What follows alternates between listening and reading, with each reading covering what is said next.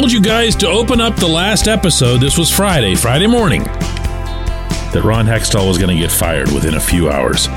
And sure enough, within a few hours, he was fired. And guess what? It turns out that was the easy part. Good morning to you.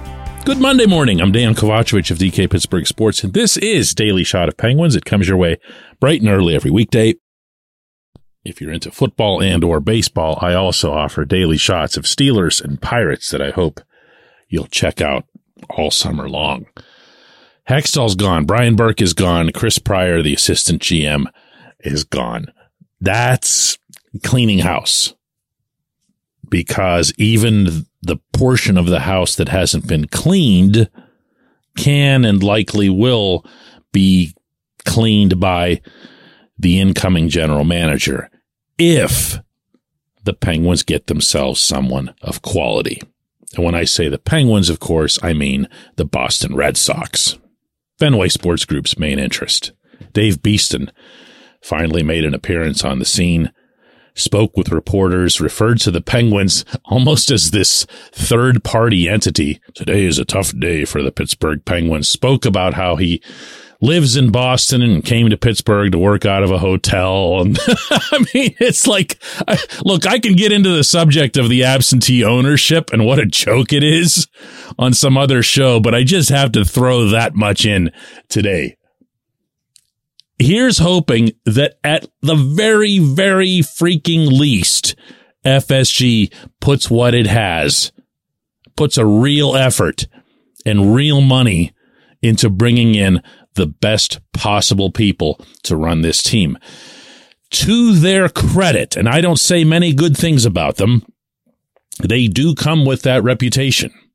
They have a belief that uh, almost anything in sports can be addressed through elite management. So they're off to a solid start in that regard by recognizing that these guys weren't it. And now as I said, it gets tough.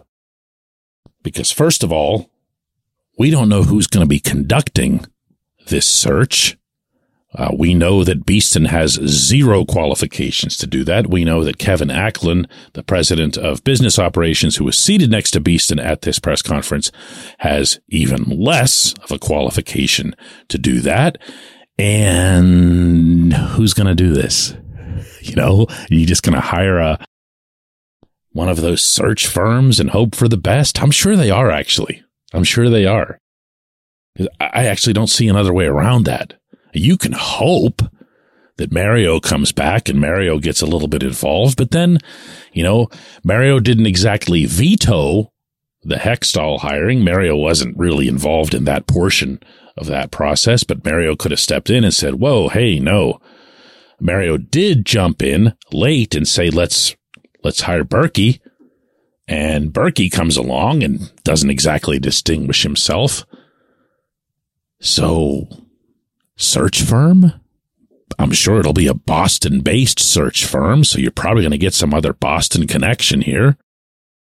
Meanwhile, and don't make me point this out, there are real live good GMs all across the NHL who had Pittsburgh ties, uh, could have been here, already were here, you know, whether it's Billy Guerin, Tom Fitzgerald, Jason Botterill, Ron Francis, but I'm, I'm not going to take this one too far because then I sound provincial and myopic and whatever else. Here's hoping for the best there. How's that? But what has to happen now is that you have to bring in somebody who is qualified, who ideally has some, any sense for hockey in Pittsburgh and Sidney Crosby, Evgeny Malkin, Chris Letang, and everyone else that's involved, and understands that there's next to nothing in the system. There's not much at all in Wilkes-Barre. Uh, there's possibly even less in other storage areas of the system. And oh, by the way, your predecessor completely screwed you over when it comes to the salary cap situation. Oh, wait, wait. And you don't have a goaltender signed. Okay. Did I even mention Jason Zucker, who you absolutely unequivocally need to bring back? I mean, this is, this is the challenge that's ahead. And within all of that, the, the root issue remains that as long as Crosby's here, you're trying to win the cup. Over the weekend at the locker cleanout, uh, Sid was asked if he sees this team still in some capacity as being close to contending for the cup. Uh, it's hard to say. I mean, that's something you earn, and you know you go through things during the year, and uh, but it's it's easy to sit here and say it on the outside and look in, but we didn't we didn't earn it. So um, you know, I don't think we're far by any means, but uh, you know, we didn't uh, we didn't find a way to, to get in there, and it's it's tough because you know there's not a lot of separation. I mean, you know, Boston had an incredible year, and um, you know that's you know that's pretty rare to see what they're doing. But for the most part, after that, all the teams are pretty close. So it's it's a matter of getting in there and then seeing what happens, and just not to be able to get in there. Um, you know that's uh, that's tough. But yeah, it's it's hard to say. I mean, that's something that you have to earn the right to kind of be in that conversation, and unfortunately, we didn't do that. You know what's crazy is is the sentiment isn't that far off. You can snicker at it if you want because of where the Penguins are. Stanley Cup playoffs begin tonight. They're not even one of the 16 participants. That would make it appear that they're nowhere near anything of the kind. However, as I've been telling you for months now, the Penguins have the hardest part to acquire. The top six forwards are the hardest thing to build in hockey. And the Penguins had six guys who produced not at a good, not at a very good, not even at a great level. They were at an elite level when it came to five on five scoring. They stunk on the power play. That's something I feel can be addressed through coaching. But when you're talking about the hardest parts of the roster to build, they've already got that, including, you know, two or three guys that you can really trust to be top guys on your, on your defensive corps. So I can promise you that's what Sid has in his head when he says that. And from there, all it would have taken all along, and again, I'm repeating stuff that I've been saying here for months, not just after the fact, was just a bunch of pluggers with some energy to make things easier on the guys who were doing all the producing. Insane, absolutely insane. When we come back, J1Q.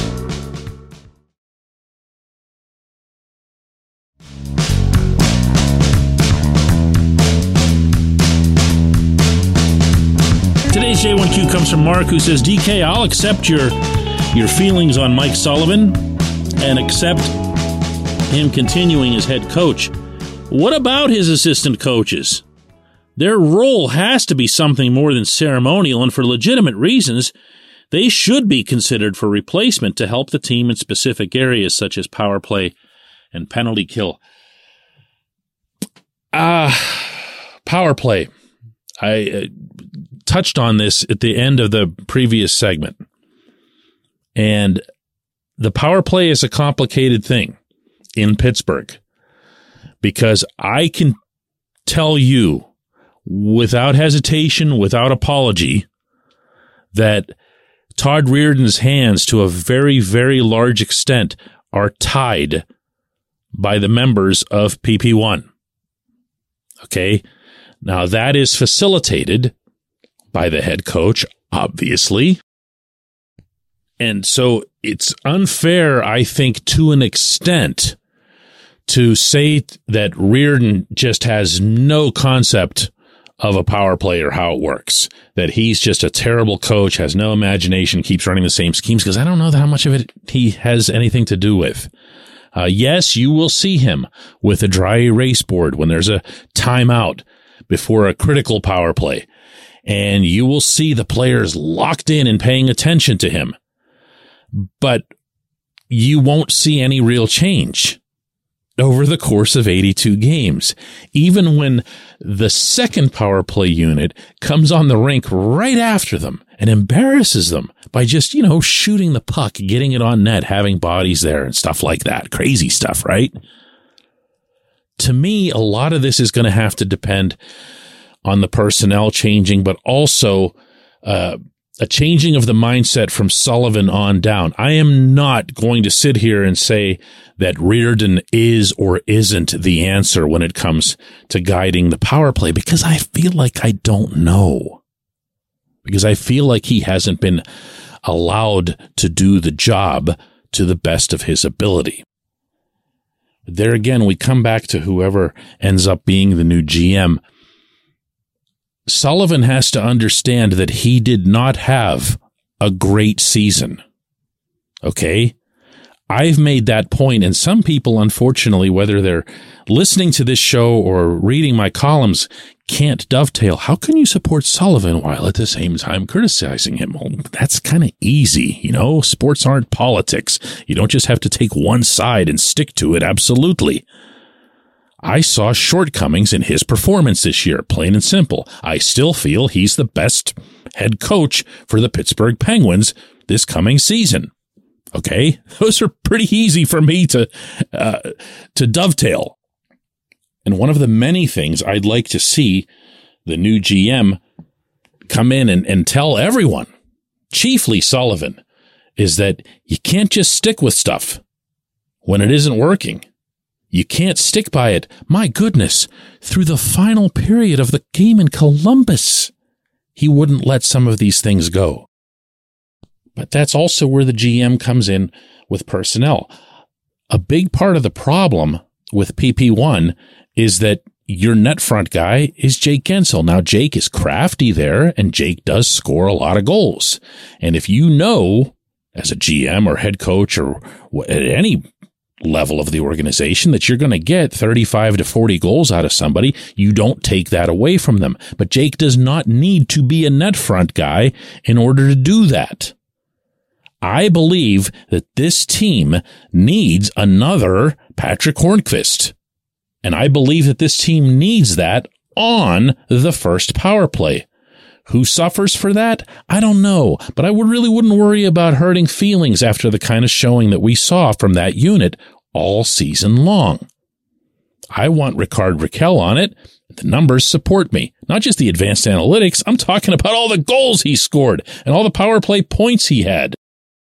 If I have Jeff Petry on my roster at any age, and I'm not utilizing him on the first power play, I'm out of my mind. I'm out of my mind. The guy's a machine at the point. Please let it stick in your head for months.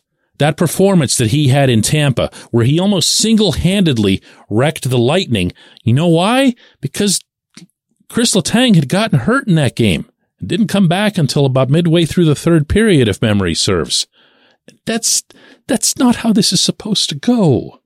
You know, Go with two point men. I don't know. Split Sid and Gino, do something, but this, this isn't it. You can't worry about egos or, or anything of the kind when it comes to something that's this important. So all of this, you know, the, the endorsement that I give to Sullivan and, and anyone else who's coming back shouldn't be taken to mean that I was 100% okay with everything that everyone did. Of course not. Of course not. There's work to be done and a ton of it. And it's going to take one hell of a sports executive to pull that off. I appreciate the question. It was a very good one. I appreciate everyone listening to Daily Shot of Penguins. And as you can tell, we have no shortage of stuff to talk about these next few days, weeks, and months.